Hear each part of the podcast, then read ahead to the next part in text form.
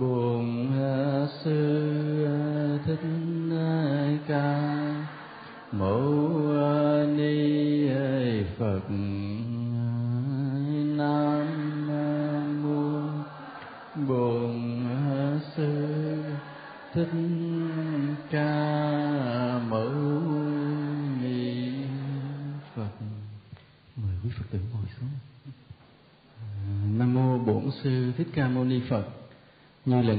Chúng ta dự định thì lần này chúng ta bắt đầu nói lại cái đề tài à, tứ diệu đế. Cách đây khoảng à, gần à, chín năm như khoảng chín năm chúng tôi có có trình bày cái đề tài tứ diệu đế một lần. Nhưng mà vì cái băng gốc nó bị bị hư á, lúc đó chúng ta không có cái máy tốt nên nó không có tốt. Với lại em đề tài tứ diệu đế là đề tài muôn thuở. Chúng ta đều biết rằng bài giáo pháp đầu tiên mà đức phật thiết cho anh em kiều trần như là bài tứ diệu đế. Nó giống như là một cái tuyên ngôn của đạo phật, vấn đề cốt yếu của đạo phật. Khi mà đức phật đến gặp năm anh em kiều trần như, thì cái lời đầu tiên đức phật nói là để gỡ cái mà năm anh em kiều trần như đã giận phật bỏ đi khi thấy phật không tu khổ hạnh nữa, nên đức phật biết cái giận còn trong bụng. Mà đức phật à, không có giống như mình, là không có giận lại. Mình thì hễ ai giận mình thì mình sao? Giận lại. Giận tôi tôi giận lại cho bỏ ghét, coi ai lỗi cho biết. Nhà đức phật thì không như vậy. Đức phật đến ôn tồn giải thích là lý do tại sao đức phật không chấp nhận cái lối tu khổ hạnh nữa. Thì đức phật nói, cái con đường đi hay nhất là con đường trung đạo chúng ta hưởng thụ là một cái lối sống sai lầm và khổ hạnh cũng là một lối sống sai lầm khác. Chỉ có một cái lối sống vừa chừng thích hợp để chúng ta có sức khỏe mà có thể tu tập tiến đạo được. Nhờ cái lời giải thích ôn tồn đó mà năm anh em kiều trần như mới lắng cái dịu, mới bớt cái cơn giận để nghe một bài pháp kế tiếp cực kỳ quan trọng cho cho nhân loại muôn đời về sau. Đó là bài tứ diệu đế. Nên vì vậy là hôm nay chúng ta nhắc lại bài này. Mà không biết chừng, ví dụ như mà nếu mà chúng tôi cũng còn sống, sang năm chưa chết, hoặc là 10 năm sau chưa chết, có khi nói lại tứ diệu đế nữa, không chừng. Vì đây là đề tài muôn thuở. Mà ở đây chúng tôi có nói về tứ diệu đế. Ở những nơi khác trên thế giới, chư tăng cũng nói tứ diệu đế, mà cũng không bao giờ nói hết được cái ý của phật. Đặc biệt như vậy, bởi vì đây là vấn đề cốt lõi, vấn đề sinh tử. Từ từ chúng ta nghe triển khai rồi chúng ta sẽ thấy tứ diệu đế kết thúc trong bốn chữ khổ tập diệt đạo, mà đức phật giải thích cũng rất cô động. Nhưng mà nếu chúng ta triển khai ra ngoài thì vô biên vô tận, không bao giờ hết được cái ý này. Rồi chúng ta mới ngạc nhiên, mới thấy rằng không ngờ chân lý của cuộc đời, chân lý của vũ trụ nằm hết trong đó luôn. Không ai đi ra khỏi được tứ diệu đế. Ví dụ sau này, chúng ta có phát triển những lý luận mới tràn kinh tràn sách, đầy hết này thì vẫn không ra khỏi cái cái cái cái cái lưới tứ diệu đế đức phật đã dăng thật là độc đáo không ngờ. Chỉ sợ là chúng ta hiểu không hết, hiểu không tới, rồi tưởng rằng có một cái chân lý nào đó đi ra khỏi tứ diệu đế. Nếu một lúc nào đó chúng ta có cái ý nghĩ rằng à cái lý luận này nằm ngoài tứ diệu đế, là một chân lý nằm ngoài tứ diệu đế, chúng ta đã hiểu lầm, chúng ta đã tự cao. Không bao giờ có cái chân lý nào đem đến cái lẽ phải cái đẹp cái hạnh phúc an vui cho con người mà ngoài tứ diệu đế được nữa. Chúng ta phải yên tâm về điều đó. Chỉ sợ là chúng ta không hiểu được hết mà thôi. Đó. vấn đề đó, khổ tập diệt đạo. Thì chúng ta định nghĩa sơ sơ à, khổ tức là đau khổ dễ biết. Tập là nguyên nhân của đau khổ. Diệt chữ diệt mình nghe mình cứ tưởng là một động từ tức là tiêu diệt cái gì đó không phải. Diệt là một danh từ là một trạng thái không còn đau khổ. Nhớ nha cái chữ diệt là một trạng thái không còn đau khổ. Chứ diệt không phải là mình cầm dao vì mình diệt cái gì không có không phải. Và cái chân lý cuối cùng là đạo là cái con đường đưa đến cái trạng thái không còn đau khổ đó. Đó là cái định nghĩa mình hiểu trên cái danh từ bốn cái chân lý mầu nhiệm đó. Cái chữ diệu là mầu nhiệm. Ở bên tây phương thì người ta gọi là cao quý nabu à, nhưng mà ở việt nam mình mình theo trung hoa dịch là diệu tức là bốn cái chân lý mầu nhiệm thì khi mà nghe về tứ diệu đế, cái chân lý đầu tiên mà đức phật buộc chúng ta phải nhìn cho ra là khổ khổ đế, tức là chân lý về sự khổ. Nếu mà thoáng nghe nó, chúng ta sẽ ngạc nhiên là đạo phật sau kỳ có nhiều chuyện đẹp hơn không nói, mà lại đưa cái vấn đề khổ ra nói đầu tiên. Đức phật đưa vấn đề đó ra nói đầu tiên làm chúng ta ngạc nhiên. Nên có nhiều người cứ nói đạo phật bi quan là vì nghe nghe ba chớp ba nhán chỗ này nghĩa là nghe đức phật nói khổ đầu tiên. Cái chân lý đầu tiên mà chúng ta phải nhận định cho ra là chân lý về sự khổ. Thì nhiều người nhìn không ra. Ngay cả những nhà triết gia lỗi lạc nhất trên thế giới nhiều khi cũng không ngờ không ngờ rằng cái khổ là cái chân lý đầu tiên mà chúng ta phải nhận cho ra cho được. Ừ, phải đối diện cho được, phải nhìn thấy cho hết một cách dũng cảm. Ở đây là điều rất là đáng ngạc nhiên. Mà tại sao như vậy? chúng ta nói thêm nữa là cái cái bài giảng pháp đầu tiên về tứ diệu đế, đức phật nói cho năm anh em kiều trần như. Mà năm anh em kiều trần như là ai? Là những người căn cơ nào mà đức phật đã đưa ra cái tuyên ngôn ban đầu đối với năm anh em này? Năm anh em kiều trần như là cũng năm người thuộc hàng hoàng tộc. Năm người này được học hành rất giỏi, bởi vì cũng thuộc dòng hoàng tộc. Khi mà đức phật từ giả hoàng cung đi tu thì vì đất nước ấn độ thời đó không phải là lớn lắm, đức phật cũng đi bộ thôi. Đi lang thang từ nơi này nơi kia tầm đạo. Thì cái lực lượng mà trinh sát hoặc là quan quân của địa phương của vua tịnh phạn đều báo cáo về cho vua cái những cái bước chân của thái tử đi hết. Chứ không phải là đức phật đi rồi họ đi đâu hoàng cung không biết, không phải. Ngài đi đâu là hoàng cung biết hết. Nhưng mà lúc đó như có một cái sức mạnh gì đó, vua cha không có đi tìm bắt lại. Đó, một cái nhân duyên. Là lúc đó vua cha cũng sừng sững trong lòng, vừa thương tiếc cũng buồn buồn bị nhưng mà lại cũng giống như chấp nhận. Vì trước kia đã nghe ông tiên a tư đà nói rồi, phải không? Đó, đây sẽ là một vị thánh cứu độ trần gian. Nên chính vì cái lời tiên tri của vua a tư đà cho nên khi mà thái tử bỏ cung thành đi tu, vua buồn thiệt nhưng không có quyết tâm mà đem binh sĩ bắt đem về. Nhưng mà những cái lực lượng thám báo của vua tịnh phạn, những cái quan chức địa phương đều báo cáo bước chân của thái tử hết đi về đâu hết, chứ không phải là không biết. Cho nên là lúc mà thái tử đi đến mỗi cái chỗ sinh hoạt như thế nào, tu tập khổ hạnh như thế nào, hoàng cung đều được báo cáo hết. Vua cha buồn, nhưng mà không không phản ứng gì. Chỉ riêng là công nương gia du đà la là vợ của thái tử thì rất là đặc biệt. Hễ mà nghe thám báo về báo là là là bạch hoàng thượng à, thưa công nương, là thái tử đang đến khu vườn đó, đang mặc cái bộ đồ đó, đang sống như thế thì ở tại hoàng cung, gia du đà la cũng làm y như vậy. Một người vợ rất vĩ đại. Nghĩa là bà từ bỏ cái giường êm nệm ấm. Bà từ bỏ những thức ăn ngon, bà từ bỏ những quần áo đẹp. Nghĩa là bà mặc lên những mảnh vải nâu sòng như một người dân giả, ăn những thức ăn kham khổ mà bà biết rằng giờ này chồng mình đang ăn. Nghĩa là bà sống một cuộc đời khắc khổ như chồng mình. Phải nói một người vợ vĩ đại chứ không phải đơn giản. Bởi vì những tin tức được báo cáo, lúc đó vua cha mới ngại rằng con mình đi tu nhưng mà sẽ gặp nhiều cái khó khăn, nên phải cho người đi theo hầu hạ phục vụ. Thì năm anh em kiều trần như chính là những người mà được vua cha phái đi đi tu chung đó để bảo vệ. Nhưng mà khi đi tu rồi thì họ cũng có cái lý tưởng của họ họ cũng đồng ý. Họ không phải là giả tu để làm một người bảo vệ, họ cũng thật lòng tu nhưng vừa tu vừa làm bạn, vừa bảo vệ thái tử. Nhưng chỉ vì bất đồng quan điểm về khổ hạnh mà họ bỏ đi. Nhưng những người đó rất giỏi, rất có trí tuệ chính những người mà tinh tấn tu hành từng ngồi thiền có trí tuệ, có ăn học nè, đức phật mới giảng bài tứ diệu đế đầu tiên. Vì vậy, nghe mà hiểu cho được tứ diệu đế này, chúng ta hãy nhớ là phải là những con người có trí tuệ, không phải là người thường. Ngày hôm nay cũng vậy, chúng ta ngồi đây là chúng ta cùng với nhau, nghe lại, nhắc lại cái đề tài mà Đức Phật cao cả của chúng ta đã hùng hồn tuyên bố đầu tiên trong bài thuyết pháp đầu tiên, cao quý nhất của nhân loại, trở thành cái tuyên ngôn muôn đời của Phật giáo là bài tứ diệu đế, thì chúng ta cũng vậy, cũng phải hết sức tập trung, hết sức lắng lòng để chúng ta nhận ra được cái chân lý tối thượng này.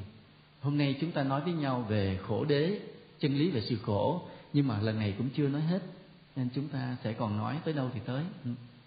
Nhưng mà tại sao là là đức phật lại nêu cái vấn đề khổ đầu tiên là một điều buộc chúng ta phải nhận định. Khi mà chúng ta hiểu rõ, chúng ta mới ngạc nhiên vô cùng. Chúng ta mới thấy rằng đức phật đưa ra cái cốt lõi nhất mà cả nhân loại thờ ơ. Có khi nói đến rồi lại bỏ quên, có khi nói phớt qua rồi lại bỏ quên. Nhưng không ngờ cái vấn đề khổ vui là vấn đề sinh tử, vấn đề cốt lõi của toàn bộ cuộc sống chúng ta. Nghĩa là vấn đề đau khổ hay hạnh phúc luôn luôn là vấn đề mà chúng ta trăn trở, chúng ta đi tìm, chúng ta phấn đấu suốt cả một cuộc đời của mình. Tất cả mọi điều chúng ta lay hay trên cuộc sống này đều là bận tâm, giữa khổ và vui. Hãy suy nghĩ kỹ lại điều này, chúng ta sẽ thấy. Nghĩa là tất cả giây phút chúng ta sống trên đời này, xét cho kỹ lại, tất cả đều lệ thuộc vào hai chữ khổ vui mà thôi. Hãy nghĩ cho kỹ, rồi sẽ thấy. Ví dụ tại sao hôm nay chúng ta đi nghe giảng mà không đi chơi? Ví dụ chiều thứ bảy nè, có những nơi nhà nước được nghỉ nè, nghỉ làm nè. Tại sao chúng ta không đi chơi mà chúng ta lại đi ngồi nghe giảng? Đi chơi vui hơn chứ. Nhưng mà tại sao chúng ta lại đi nghe giảng pháp? Vì sao? Vì nghe pháp được cái gì? Vì có thể là lợi ích hơn, phải không? Nghĩa là cao cả hơn, hạnh phúc hơn, quý giá hơn. Hơn là gì? Hơn là đi chơi. Ví dụ chúng ta có thể đi đầm sen chơi, đi karaoke chơi nhưng mà chúng ta so sánh giữa khổ và vui đó, cân đối đó, thì mình là người có trí tuệ, mình quyết định mình chọn đi nghe pháp. Còn cái người mà ví dụ giữa đi nghe pháp và đi karaoke, họ chọn karaoke bởi vì họ nghĩ rằng cái kia vui hơn. Phải không? Nó đi nghe chán hơn. Như vậy họ cũng chọn giữa cái chán và cái vui chứ không phải không đâu. Nhưng mà vì cái trình độ họ cỡ đó, căn cơ họ cỡ đó, họ đã chọn karaoke. Còn chúng ta, với cái trình độ chúng ta như vậy, căn cơ như vậy, chúng ta đã chọn đi nghe giảng pháp, không chọn karaoke vì chúng ta nghĩ đi nghe này chúng ta hạnh phúc hơn, chúng ta lợi ích hơn. Đúng không? Như vậy có phải vấn đề khổ vui không? Phải không?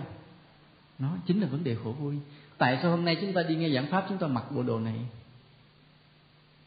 Coi kỹ rồi vấn đề khổ vui cũng nằm đó đó. Nghe kỹ, xét kỹ có đúng không? Nghĩa là có phải khi chúng ta mở cái tủ quần áo, chúng ta lấy cái bộ đồ để đi nghe pháp nè? Chúng ta có chọn lựa chứ không phải là bốc đại. Đúng không? Tại sao?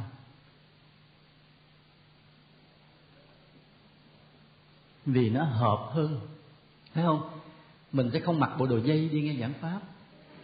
Nếu mà nhà có bộ đồ dây, xin đem bỏ giùm nha. Đừng bao giờ đi biểu diễn nha. Nghĩa là chúng ta sẽ thấy rằng à mình mặc bộ đồ này hôm nay đi nghe giảng pháp nó hợp hơn. Tức là mọi người nhìn mình họ họ dễ chịu hơn chứ mình không thành cái đinh của bài của cái buổi nói pháp này. Mình cái đinh nó là nghĩa là tốt hay xấu? Không, đinh là tốt đó. Cái đinh là cái gì nó nổi bật. Mình thấy nổi bật mình cũng khó chịu, phải không? Tự nhiên mọi người đi đầm đầm thì mình mặc cái bộ nó đen quá, bóng loáng, màu sắc sặc sỡ, đi nghĩa là guốc cao gót đi, thì coi nó không giống ai. Thành cái đinh, nổi quá. Thành thử mình thôi, nổi quá cũng khó chịu, nó không vui. Mình chọn bộ đồ nó chìm trong mọi người nó dễ chịu hơn. Cái dễ chịu đó là cái vui đó, giữa vấn đề khổ vui đó. Mình không muốn là cái đinh của buổi giảng mà mình cũng không muốn là cái gai của buổi giảng. Phải không? Cái gai là gì? Mặc bộ đồ dây vô biến thành gai nó liền. Phải không? Nên mình muốn trong cái buổi giảng, khi nói về đạo, mình sống một cách dễ chịu. Chúng ta thấy mỗi hành động của mình đều quay quanh cái trục khổ vui, đúng không? Rồi khi mỗi ngày, nghĩa là ví dụ như bây giờ mình bây giờ đi cưới chồng. Ê, quên bây giờ ví dụ. Tại sao mình đi cưới chồng? Vì mình nghĩ rằng sẽ sẽ hạnh phúc đúng. Đó. Vậy anh này có cưới chồng? Anh nói biết anh trả lời đúng. Vì mình sẽ hạnh phúc phải không? Rồi vì mình nghĩ rằng sẽ hạnh phúc. Nhưng rồi tại sao mình ly dị? Bởi vì mình thôi đừng có đeo nợ khổ quá để tránh khổ rõ ràng phải không? Như vậy mỗi hành động từng chút từng chút chúng ta thực sự là chúng ta quay quanh cái trục khổ vui không suốt cuộc đời lây hay đều như vậy. Bây giờ lát chiều khi rời của buổi giảng ra, chúng ta sẽ, ví dụ mình nói mình đi đi ăn, rồi bắt đầu trong đầu mình sẽ chọn một cái nơi ăn, phải không? Ví dụ mình, bữa nay mùng một thôi mình đi ăn chay, rồi đợi tới 8 giờ Phật ngủ rồi mình mới trở đũa tính sau. Nhưng bây giờ là đói quá phải đi ăn chay trước, thì mình cũng phải nghĩ trong đầu mình mình lựa cái quán nào mà mình biết ăn, nấu ăn, ngon mà, rẻ, đó, đúng như vậy. Thì như vậy nó phải là sướng không? Vui hơn là cái món, cái nơi mà vừa dở mà vừa vừa mắc. Rõ ràng mỗi một hành động nhúc nhích của mình đều quay quanh cái trục khổ vui này. Phải không? Chúng ta xét kỹ đi. Đó, hôm nay chúng ta nói chuyện với nhau một cách thẳng thắn vậy chúng ta mới thấy đức phật cực kỳ trí tuệ là đưa cái chân lý về sự khổ ra. Chúng ta giật mình nhìn lại, không ngờ đúng như vậy. Nghĩa là cả một đời chúng ta, mỗi một hành động nhỏ chúng ta, mỗi một suy nghĩ nhỏ chúng ta đều lẫn quẩn quanh cái trục khổ vui này và chỉ đi tìm cái niềm vui để tránh xa nỗi khổ. Mà chúng ta không biết, chúng ta nhìn không tới cái cốt đó, chúng ta chỉ nhìn cạn hơn. Ví dụ như nói tại sao mày lựa cái quán ăn này, nói ở tao lựa vì nó vừa ngon vừa rẻ. Mình hiểu ngang đó thôi, nhưng mà mình không thấy tới cái cốt của vấn đề vừa ngon vừa rẻ, tức là vấn đề khổ vui đó. Chứ không gì hết, phải không? Nói là tại sao bạn lại chọn cái bộ đồ này? Vì nó nó đẹp, phải không? Đẹp làm cho mình vui, phải không? Đẹp làm cho mình vui. Và bộ đồ xấu làm mình khổ, cái cảm giác khó chịu, cảm giác bị người ta chê là khó chịu. Thì nói là tại sao bạn chọn cái bộ đồ này? Vì nó đẹp, mình ngừng ngang cái chỗ đẹp thôi. Nhưng mà đức phật thấy tới cái cốt của nó là vấn đề. Vấn đề khổ vui. Nó rõ ràng như vậy. Như vậy chúng ta đã đồng quan điểm với phật chưa? Đồng quan điểm chưa? Nhất trí không? Đó. Đó là rõ ràng mọi điều chúng ta làm trên cuộc đời này, có khi chúng ta nói không tới nhưng mà cái cốt lõi tận cùng của nó vẫn là vấn đề khổ vui. Chính vì vậy mà đức phật là một bậc thánh cực kỳ trí tuệ, nêu cái chân lý về sự khổ ra trước hết để nói. Vậy chúng ta nể đức phật chưa? Dễ nể chưa? Đức phật mình dễ nể chưa? Dễ nể phải không? Đó, một điều rất nhẹ nhàng, nhưng mà thực sự là rất sâu sắc. Là vì chúng ta cạn hơn đức phật một vài bậc. Mình nói vài bậc là mình nói cho hơi cao á, chứ chừng vài triệu bậc nhưng mình nói thôi, nói là chưa bậc mình xa quá, vì nói mình cạn hơn đức phật một vài bậc. Cho nên mình không có lấy vấn đề khổ vui ra để mình mổ xẻ. Còn đức phật thì vượt hơn mình, sâu sắc hơn mình. Nên ngài nhìn tới cái lõi của cuộc sống này là vấn đề khổ vui.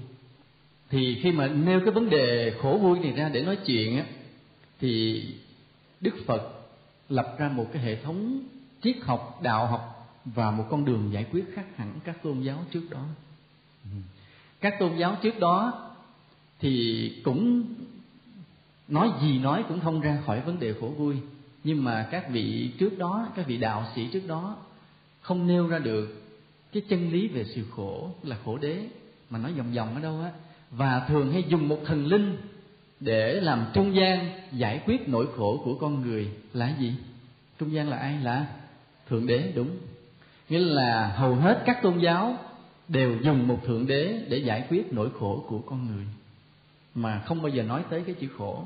Nói thế này cuộc sống này của chúng ta là tạm bợ là bất an. Ừ. là nhưng mà có một vị thượng đế đã tạo ra tất cả à, sinh ra tất cả. Và nếu chúng ta sống đẹp lòng ngài thì sau khi chết chúng ta sẽ được được về cõi trời là lên thiên đường để sống với thượng đế. Đó là dùng một thượng đế làm cái trung gian để giải quyết mọi chuyện. Việc sinh lên thiên đường là khổ hay vui? Vui phải không? Và như vậy, xem cái mục tiêu cuối cùng của kiếp người sinh lên thiên đường là cái cách để mà chúng ta thoát khổ. Như là hầu hết các tôn giáo khác đều giải quyết cái khổ bằng cách đưa ra hứa hẹn một cái mục tiêu là sinh lên thiên đường. Và một người có cái quyền duyệt cho chúng ta lên thiên đường hay không là thượng đế, đó. Bởi vì vậy chúng ta phải thờ phượng ngài, chúng ta phải thờ phượng thượng đế. Nhưng mà khổ một cái là là thượng đế thì có nhiều cái người phụ tá, mà những người phụ tá đó là ai? Những người phụ tá đại diện, nghĩa là thượng đế thì có đặt đại diện ở trần gian này, đó. Là ai? Tu sĩ. Là tu sĩ. Nên vì chúng ta phải thờ phượng thượng đế thì chúng ta cũng phải làm sao? Phải phải ân cần với với đại diện của thượng đế. À, phải đại diện thượng đế tức là đối với những tu sĩ đó chúng ta vẫn phải quy phục vẫn phải vâng lời. Nghĩa là vẫn phải nghĩa là chịu nép mình trong kỷ luật của hệ thống tôn giáo đó như vậy. Nên là qua cái trung gian của thượng đế nguyên một hệ thống tôn giáo được dựng lên có các hàng chức sắc tu sĩ sắp xếp để mà quản lý con chiên một cách chặt chẽ. Để sau này thì khi mà chết thì con chiên được lên thiên đường để sống sướng hơn. Như vậy cái mục tiêu sướng hơn cũng vẫn là cái mục tiêu khổ vui của con người. Nên chúng ta thấy nói gì nói không ra khỏi chữ khổ vui. Cái là làm gì nó làm, triết học gì triết học, không bao giờ thoát khỏi cái trục khổ vui mà đức phật đã nêu ra hết không thoát ra khỏi, dù họ họ dùng như vậy. Nhưng mà có cái khác thế này là khi mà dùng đến khái niệm thượng đế và các giáo điều đều xoay quanh thượng đế thì con người ta phải phải cầu xin thượng đế, phải quy phục, phải lệ thuộc và phải trở về với thượng đế. Đó là cái mục tiêu mà các giáo sĩ thường hay dạy con chiên như vậy, là lấy thượng đế làm cái lõi. Người ta phải vây quanh thượng đế, cầu xin để lệ thuộc, quy phục và theo sự hướng dẫn của các tu sĩ để được về như vậy. Ừ. Còn đức phật thì lại khác. Đức phật lại thấy tới cái cốt lõi thay vì các tôn giáo khác lấy thượng đế làm cái cái cái, cái cốt lõi nhưng mà đằng sau nó vẫn là vấn đề khổ vui thì đức phật bỏ khái niệm thượng đế qua một bên mà đặt thẳng cái vấn đề khổ vui để chúng ta phải đối diện chứ không qua trung gian thượng đế. Đây là điểm khác nhau giữa đạo phật và các tôn giáo thần quyền. Đây là điều chúng ta nhớ nha mình là phật tử phải hiểu điều này. Hiểu điều này là có nhiều người hỏi tại sao là đạo phật không có công nhận có thượng đế? Thì chúng ta không có phản đối các tôn giáo khác. Bởi vì hiện nay, nhân loại chưa đến cái giai đoạn mà tranh luận quyết liệt để tìm ra một tôn giáo đúng. Hiện nay, nhân loại vẫn đang còn chấp nhận là tuy khác quan điểm, nhưng mà yêu cầu các tôn giáo phải sống hòa bình với nhau. Đó là đạo đức hiện nay của nhân loại. Còn nếu mà vì tôn giáo mà đánh đấm chém giết nhau, thì người này đã đi sai với đạo đức của nhân loại. Mình không biết cái đạo đức của tôn giáo họ. Mình không cần biết. Mình không cần biết tôn giáo của họ cao cả tới mức độ nào. Nhưng nếu họ nhân danh tôn giáo họ để họ chém giết tôn giáo khác, thì đối với đạo đức căn bản của con người, đối với cái tình nhân loại giữa con người và người, họ sai. Và cái giáo điều mà họ theo đuổi, sai. Nên vì vậy chúng ta nói, chúng ta hy vọng đến một thế kỷ nào đó có thể là bốn thế kỷ nữa, năm thế kỷ nữa, nhân loại sẽ đi đến một lần quyết liệt, đem các tôn giáo ra mổ xẻ, tranh luận, để đi đến một lần dứt khoát là chọn một tôn giáo chân chính nhất, để cho cả nhân loại đi theo. Bởi vì lúc đó, con người ta chỉ được quyền mà luật pháp quy định là tôn thờ đi theo một tôn giáo đúng, không được quyền tôn thờ một cái tôn giáo sai. Có thể năm thế kỷ nữa chuyện đó sẽ xảy ra. Nhưng mà thế kỷ hiện nay nhân loại vẫn còn phải chấp nhận cái tình trạng là có những tôn giáo quan điểm khác nhau nhưng phải sống hòa bình với nhau. Không được nhân danh tôn giáo để gây chia rẽ, gây đau khổ, gây chết chóc thêm cho loài người. Hiện nay như vậy. Và vì vậy, chúng ta vẫn phải tôn trọng cái quan điểm đó hiện nay của nhân loại. Nên chúng ta cũng không chê các tôn giáo bạn, dù các tôn giáo đó xem thượng đế là cái cứu cánh, là cái cốt lõi để quay quanh mà giải quyết. Ừ nhưng chúng ta biết giữa đạo phật và các tôn giáo thần quyền có điểm khác nhau là đạo phật nhìn thẳng tới vấn đề khổ vui để giải quyết. Còn các tôn giáo bạn phải qua cái trung gian thượng đế để giải quyết vấn đề khổ vui. Đây là điểm khác nhau. Chúng ta đồng ý chưa? Nắm được chưa? Nhớ như vậy nha. Từ đây về sau, chúng ta nhìn chỗ này, chúng ta hiểu được phật giáo khác như vậy, các tôn giáo khác như vậy mình biết khác đi, nhưng đừng tranh hơn tranh thua, không cần. Chưa phải lúc năm thế kỷ sau, chúng ta sẽ nói ai hơn ai thua. Hãy ráng sống tới năm thế kỷ nữa để xem lời chúng tôi nói đúng hay không. Rồi bây giờ không thèm nói hơn thua. Nên đức phật xem cái khổ là vấn đề chính để xoay quanh giải quyết. Là những vấn đề này nè, sống hay chết nè, là à, phải giải quyết như thế nào. Giàu hay nghèo là cái nỗi khổ vui. Người mạnh, người yếu người trí, người ngu, người sang, người hèn thì tất cả những vấn đề đó đều là khổ đau hay hạnh phúc mà ta phải tìm kiếm để giải quyết. Ví dụ như là già hay trẻ, đẹp hay xấu cũng là những cái làm người ta cũng khổ đau lắm chứ không phải không. Đúng không? Lát chúng ta nói lại. Già khổ không? Khổ hay không? Đó, sinh lão bệnh tử mà. Nên ai sợ già nhất? Không, tôi cũng sợ. Không sợ. Phụ nữ mới sợ già. Phụ nữ sợ già sợ già sợ xấu già và xấu đi đôi sợ lắm. Hỏi nhiêu tuổi? Nói nói ờ, hơn 10 năm trước 10 tuổi. Không, không, không, không nói thiệt tuổi mình. Sợ nói ra rồi người ta nghĩa là rụng rời. Thôi cho nên chúng ta thấy là như vậy. Làm dù dùng thượng đế hay là đạo Phật không dùng thượng đế cuối cùng chúng ta phải phải giải quyết vấn đề đau khổ thôi. Như mình cầu một vị thần linh ban phước lành cho mình che chở những tai nạn thì đều là vấn đề giải quyết vấn đề khổ vui hết. Bây giờ chúng ta nói tôn giáo về nói tới khoa học. Khoa học có giải quyết vấn đề khổ vui không? Cũng giải quyết vấn đề khổ vui. Không đi đâu ra khỏi vấn đề này. Là các nhà khoa học cứ lặng lẽ đi tìm kiếm tri thức, khám phá thêm nhiều điều mới. Nhưng mà cái ứng dụng của khoa học cũng chỉ để làm gì? Giải quyết vấn đề khổ vui thôi, không có gì hết. Nghĩ cho kỹ chúng ta sẽ thấy điều này. Ví dụ thế này khi mà phát minh lần lần sự tiến bộ dần dần về y học là để giải quyết điều gì? Cái khổ về khổ về bệnh, phải không? Như vậy rõ ràng nó y học là để giải quyết cái khổ về bệnh. Rồi bây giờ, ví dụ như khoa học về nông nghiệp, giải quyết vấn đề gì? Cái khổ gì? Cái khổ về về đói. Đói kém lương thực, rõ ràng. Ví dụ ví dụ như máy móc nè, khoa học cơ khí nè, để giải quyết vấn đề gì? Cái khổ gì? Tạo thêm tiện nghi tức là giải quyết cho bớt cái khổ về nhọc nhằn của tay chân. Đúng không? Phải không? Khi mình tiện nghi hơn tức là tay chân mình bớt cực nhọc hơn thì rõ ràng như vậy cũng là giải quyết vấn đề khổ vui đó. Như cái máy lạnh đó là để làm gì? Giải quyết vấn đề khổ vì vì nóng. Chứ không phải vì nóng lạnh vì nóng. Rồi ví dụ như bây giờ đó à, mình không có chiếc xe gắn máy à, mình không có cái điện thoại mà mình muốn trao đổi vấn đề với nhau thì phải làm sao? Cái cách duy nhất để trao đổi nói chuyện nhau là phải làm sao? Phải phải chạy bộ mà tới gặp nhau. Phải không? Phải chạy bộ. Nhưng mà nhờ chúng ta có xe gắn máy nên mình khỏe hơn muốn gặp nhau.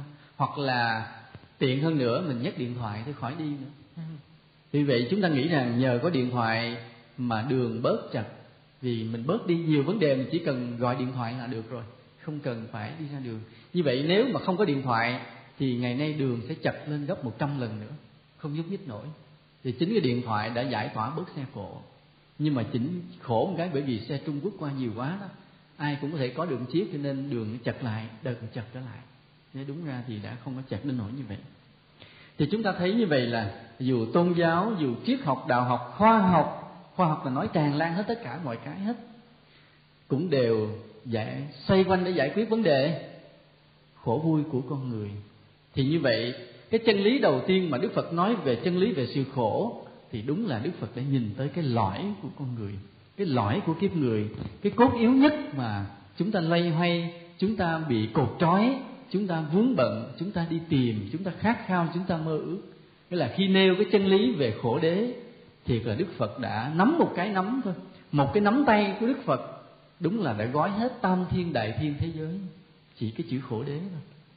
Nắm hết thế giới trong tay mình. Và như vậy, nếu ngày hôm nay mà chúng ta cùng nhau hiểu được cái khổ đế này, chúng ta cũng vậy, chúng ta cũng như đức phật là nắm được hết mọi cái cốt yếu của đời sống con người trong bàn tay mình. Cũng như vậy. Cho nên bài tứ diệu đế cực kỳ quan trọng là vậy. Mời chúng ta lắng nghe như vậy là chúng ta đã đồng ý rằng, chúng ta đồng ý với đức phật rằng cả một đời chúng ta loay hay vì vấn đề khổ vui. Đồng ý chưa? Từ cái chọn món ăn, từ cái chọn bộ quần áo, từ cái chọn đôi dép mua đen là đều loay hay vấn đề khổ vui, phải không? Đó. ví dụ như mình trở lại cái áo dây cho nó vui một chút. Là sở dĩ tại sao mình đi mua cái áo dây mà?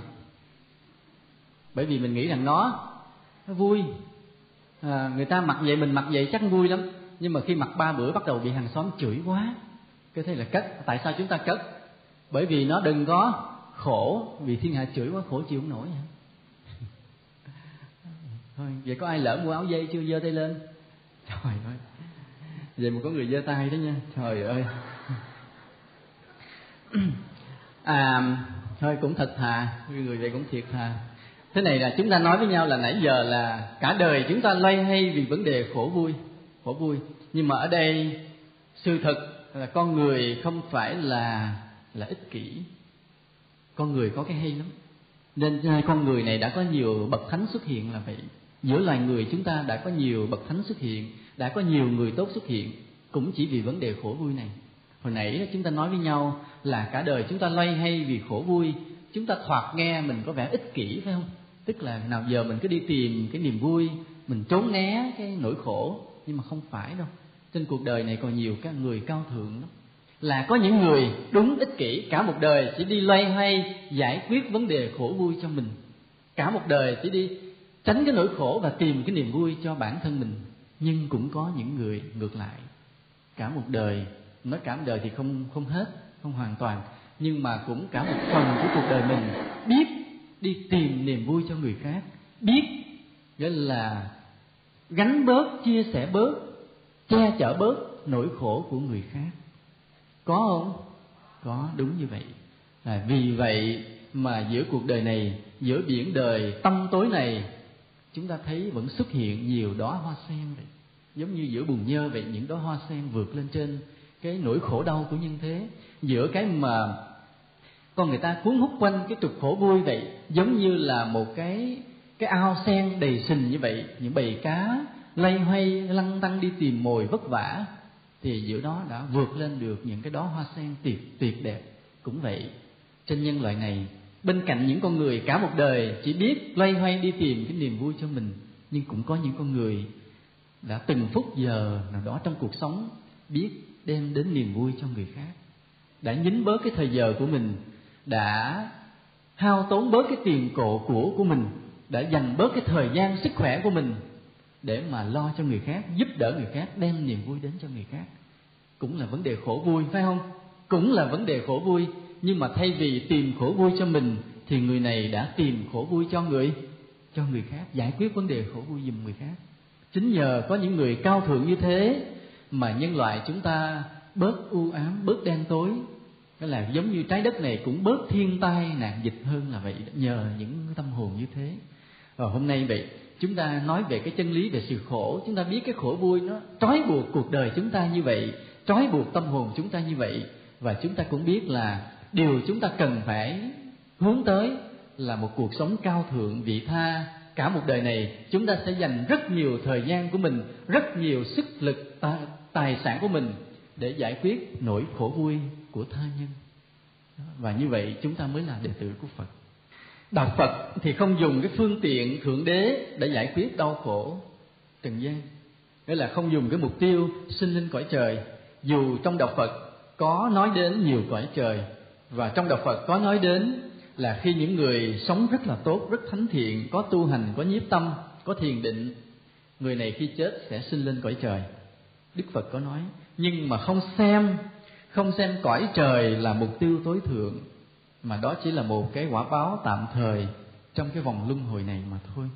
Cái mục tiêu cuối cùng mà đức phật muốn để giải quyết cái vấn đề khổ vui của con người là gì? Là là gì? Đúng giải thoát. Cái chữ giải thoát mình nghe mình không hiểu, thấy không? Thì mình nói lên là niết bàn, tức là mình chứng nhập niết bàn thì mình hoàn toàn thoát khỏi nỗi khổ của luân hồi. Mà niết bàn là gì? Cũng không hiểu luôn phải không? Như vậy cái mục tiêu cao cả mà để chúng ta thoát khỏi luân hồi sinh tử là hai cái chữ giải thoát hay là cái chữ niết bàn? Mình không hiểu gì hết. Đó là lý do tại sao mà đạo phật không hấp dẫn bằng các tôn giáo khác. Ở các tôn giáo khác á sinh lên cõi trời á nghe cái bộ nó, nó, nó, nó hơi dễ hiểu cho nên người ta dễ phấn đấu. Nhưng tôi nhớ hồi chúng tôi còn nhỏ ở trong cái xóm nhà đó, cũng ở sài gòn. Thì tự nhiên bữa đó thấy nghe chó sủa trong xóm rần hết. Rồi có những người mặc quần áo đàng hoàng, đẹp đẽ mà chia nhau, họ tỏa ra, họ đi vào từng nhà. Thì có một người thanh niên, khoảng chừng ba mấy tuổi, đến gặp chúng tôi. Thì mới nói là chúng tôi nên theo đạo, mà đến bây giờ chúng tôi vẫn không biết họ theo đạo gì. Bữa đó họ cũng quên giới thiệu. Thì tôi cũng đang chăm chú nghe, nhìn họ, quan sát họ. Thì bắt đầu họ mới dở cuốn sách chắc là cái cuốn kinh thánh gì đó cũng không biết. Họ chỉ một bức hình vẽ trong đó. Thì thấy có cái cây có con cừu có cái người có ánh mặt trời. Và hỏi tôi đẹp không? Thì tôi nhìn thấy thì mấy hình vẽ này có gì đâu đẹp. Thì mình không nói mất lòng. Nhưng mình nói cái hình vẽ này đơn giản ai vẽ không được. Nhiều khi chụp hình màu đẹp hơn nữa. Mà lúc đó thì hình màu còn ít lắm. Ít có hình màu. Hồi đó hình trắng đen nhiều hơn. Mình không nói. Cái ông nói là đẹp không thích không? À, thích mình theo đạo nữa mai mốt chết về đây. Thì nó về cái chỗ có hai ba cây mọc, có con cừu, có người đứng, có gì đâu, ham về. Còn nói, này, thiên đường á. Nhưng mà nhưng mà đại khái là thiên đường làm cái gì mà nó, mình dễ hiểu, mình dễ tưởng tượng vì người ta tô điểm thiên đường nó gần với cõi người, phải không? Nghĩa là dựa vào cái cõi người như mình nè, bắt đầu mình thêm vô số vấn đề cái nó thành thiên đường nè. Ví dụ bây giờ như cái nhà này, thì bây giờ nó đẹp hơn, nó cao, to hơn à, gạch men rồi nó đẹp hơn. Thì có mình dễ hiểu à chắc nó đẹp hơn nhà này. Rồi bây giờ nói những con người xung quanh mình ai nấy là đẹp quần áo lộng lẫy thì mình dễ hiểu hơn chút không? Tức là từ cái cảnh giới của trần gian mình suy luận thêm chút nó thành thiên đường dễ hiểu. Hoặc là mình thay vì mình đi xe hay là future anh quay alpha gì hay là xe ly phân ở trung quốc diễn biết thì bay dễ hiểu cái đó dễ hiểu. Lướt lướt lướt không cần xe nữa lúc đó mọi cái mình để dành chắc mót cái trần gian này mua được chiếc xe trung quốc, mệt lên tỉnh nó bay thôi vậy khỏe. Thì cái vấn đề nó dễ hiểu, nhưng mà cái mục tiêu của đạo phật, nơi mà người ta hoàn toàn không còn đau khổ là giải thoát hay là niết bàn, không hiểu. Đây chính là cái điểm mà tại sao đạo phật không hấp dẫn nhiều. Mà đạo phật chỉ hấp dẫn đối với những người có trí tuệ, hiểu được vấn đề trừu tượng thôi. Nó giống như thuyết tương đối của einstein vậy ông einstein á ngày xưa khi mà ông đưa ra cái thuyết tương đối á thì nghe kể rằng nên là trong một cái hội nghị toàn những nhà bác học tầm cỡ trên thế giới thì chỉ có 13 người hiểu. Trong mấy ngàn người mà chỉ có trong mấy ngàn người thông minh nhất thế giới thì chỉ có 13 người hiểu được thuyết tương đối của Einstein. Nhưng mà ngày nay thì thế giới đã công nhận gần như hoàn toàn, chỉ còn kiểm chứng lại một số kết quả chưa có đủ phương tiện kiểm chứng thôi, nhưng mà người ta đã công nhận và người ta phải công nhận rằng Einstein là nhà bác học vĩ đại nhất của cái cái thế kỷ này. Không dám nói là của thiên niên kỷ nhưng của thế kỷ. Mà vì sao ông là vĩ đại nhất? Bởi vì cái lý thuyết tương đối ông đưa ra cực kỳ trừu tượng, nó bẻ gãy hết cái khái niệm thông thường của con người mà rất khó con người hiểu nổi mà nó là chân lý nó là chân lý ngày nay phi thuyền phóng lên trên không gian cũng phải dựa vào thuyết tương đối ngày nay người ta nghiên cứu về vật lý vũ trụ người ta cũng phải dựa vào thuyết tương đối vì đó là chân lý, nhưng mà một chân lý rất khó hiểu thì cũng vậy. Cái niết bàn của phật cũng là một chân lý rất khó hiểu, rất khó hiểu. Mặc dù vì khó hiểu cho nên niết bàn không hấp dẫn lắm, nhưng mà với những người có trí tuệ, người ta sẽ chọn niết bàn. Cái khái niệm khó hiểu này, vì đó là chân lý. Còn niết bàn như thế nào thì chúng ta sẽ hẹn đến khi chúng ta nói với cái bài và diệt đế, mình sẽ nói về vấn đề đó nay mình nói tổng quát vậy thôi ừ. đó. cái thứ nhất là đức phật đưa ra mục tiêu niết bàn tối thượng để giải quyết vấn đề khổ cái mức độ gần hơn đức phật đưa ra luật nhân quả nghiệp báo nghĩa là chúng ta khổ thì có nhiều cái cách để khổ một cái khổ vì lý do hoàn cảnh à, một cái khổ vì lý do tâm lý, hai cái khổ khác nhau cái khổ vì lý do hoàn cảnh là, ví dụ như là mình bị nghèo, hoàn cảnh mình khổ. Khổ vì cái nghèo hoàn cảnh. Còn cái tâm lý là là tự nhiên mình mình khổ vì mình nghèo. Có người nghèo mà không thèm khổ. Có không? Có có người nghèo mà không thèm khổ. Nghĩa là hoàn cảnh thì có khổ mà tâm không không thèm khổ cũng có. Là ví dụ bây giờ chúng ta bị người khác mắng nó khổ không? À, thường là khổ nhưng mà có người họ tu vững rồi họ không thèm khổ mắng mắng không thèm khổ tỉnh quen luôn. Thì chúng ta thấy khổ nó có hai cái phải không? Một là cái hoàn cảnh và hai là cái tâm lý. Thì khi mà giải quyết cái nỗi khổ của nhân loại đức phật cũng giải quyết cả hai mặt luôn không giải quyết một mặt. Giải quyết hai mặt là sao? Tức là về mặt tâm lý á, là đức phật dạy chúng ta một cái cách tu để chúng ta làm chủ được tâm hồn mình là hoàn toàn tâm hồn thanh tịnh sâu dần cho đến tuyệt đối niết bàn. Đó là cái giải quyết cái khổ của tâm lý. Nhưng mà trước đó, đức phật dạy chúng ta giải quyết cái nỗi khổ trên vấn đề hoàn cảnh là đức phật nói đến luật nhân quả nghiệp báo và khuyên chúng ta phải tạo nhiều phước, là giúp đỡ nhiều người. Nhờ như vậy mà chúng ta không bị cái hoàn cảnh bức ngặt đến với mình mình cũng dễ chịu hơn. Ừ, cái cái việc mà làm phước rất quan trọng và đều là cái con đường của Phật dạy cho nên ai tu mà chỉ biết cái khổ giải quyết cái khổ về tâm mà không biết giải quyết cái khổ của hoàn cảnh bằng cách làm phước người này hiểu đạo Phật có một chiều thôi. Như có nhiều người vì tu làm ra vẻ tự tại à, không cần chịu làm phước mà chỉ hiểu là nói cái gì cũng không. Nghe thì hay ví dụ nghèo tôi coi như không không thèm khổ. Ai mắng tôi tôi coi như không không thèm khổ. Nghe thì rất hay nhưng mà người này hiểu con chiều hiểu không hết đạo phật. Khi mình không có phước mình cũng không thoát cảnh khổ hoàn toàn. Ngày nào đó, cái tâm mình nó khởi lên, nó bức xúc, mình mất luôn cái tự tại luôn. Nên vì vậy, cái phước rất là quan trọng mà chúng ta phải nghe theo lời phật dạy như vậy. Khi mà chúng ta học tới cái đạo đế, chúng ta sẽ thấy đức phật rất hoàn chỉnh. Ngài dạy chúng ta cách làm phước để chúng ta thoát cái khổ của hoàn cảnh, cũng như ngài dạy chúng ta cái thiền định để chúng ta thoát cái khổ về tâm lý, chủ quan luôn. Cả hai như vậy bây giờ chúng ta nãy giờ là chúng ta nói khái niệm về tứ diệu đế như khái niệm về khổ đế. Giờ bắt đầu mình phân tích về cái khổ. Theo như đức phật dạy là có tám cái khổ. Là sinh lão bệnh tử um, ái biệt ly ha, oán tấn hội cầu bất đắc ngủ ấm xí thành. Đó là tám cái nỗi khổ. Tám nỗi khổ này. Sau này chúng tôi có đọc vài cái bài thì có những người họ sáng tác thêm cái khổ thứ chín cái khổ thứ mười gì đó. Nhưng mà sự thật là cũng nằm trong tám cái khổ thôi. Nhưng mà họ phân tích ra thêm thì cũng thành thành chín cái khổ. Ví dụ như có có người nói là mình có một cái lời khuyên lơn đúng rất là chân chính mà nói cái người bạn mình không nghe cũng khổ lắm. Vì đó là cái khổ thứ chín. Nhiều khi họ chế thêm cái vui vui như vậy nhưng không sao. Giờ chúng ta nói tới cái cái, cái khổ của cái kiếp sống sinh khổ. Sinh lão bệnh tử sinh làm cái khổ sinh là khổ kiếp sống là một nỗi đau khổ. Khi mà nói cái khổ sinh lão bệnh tử này đó, chúng ta hiểu thế này là là đức phật không hề nói cái khổ của một người là chỉ riêng của người đó. Nghĩa là sao? Nghĩa là cái khổ của một người luôn luôn nó nó làm khổ lây những người khác.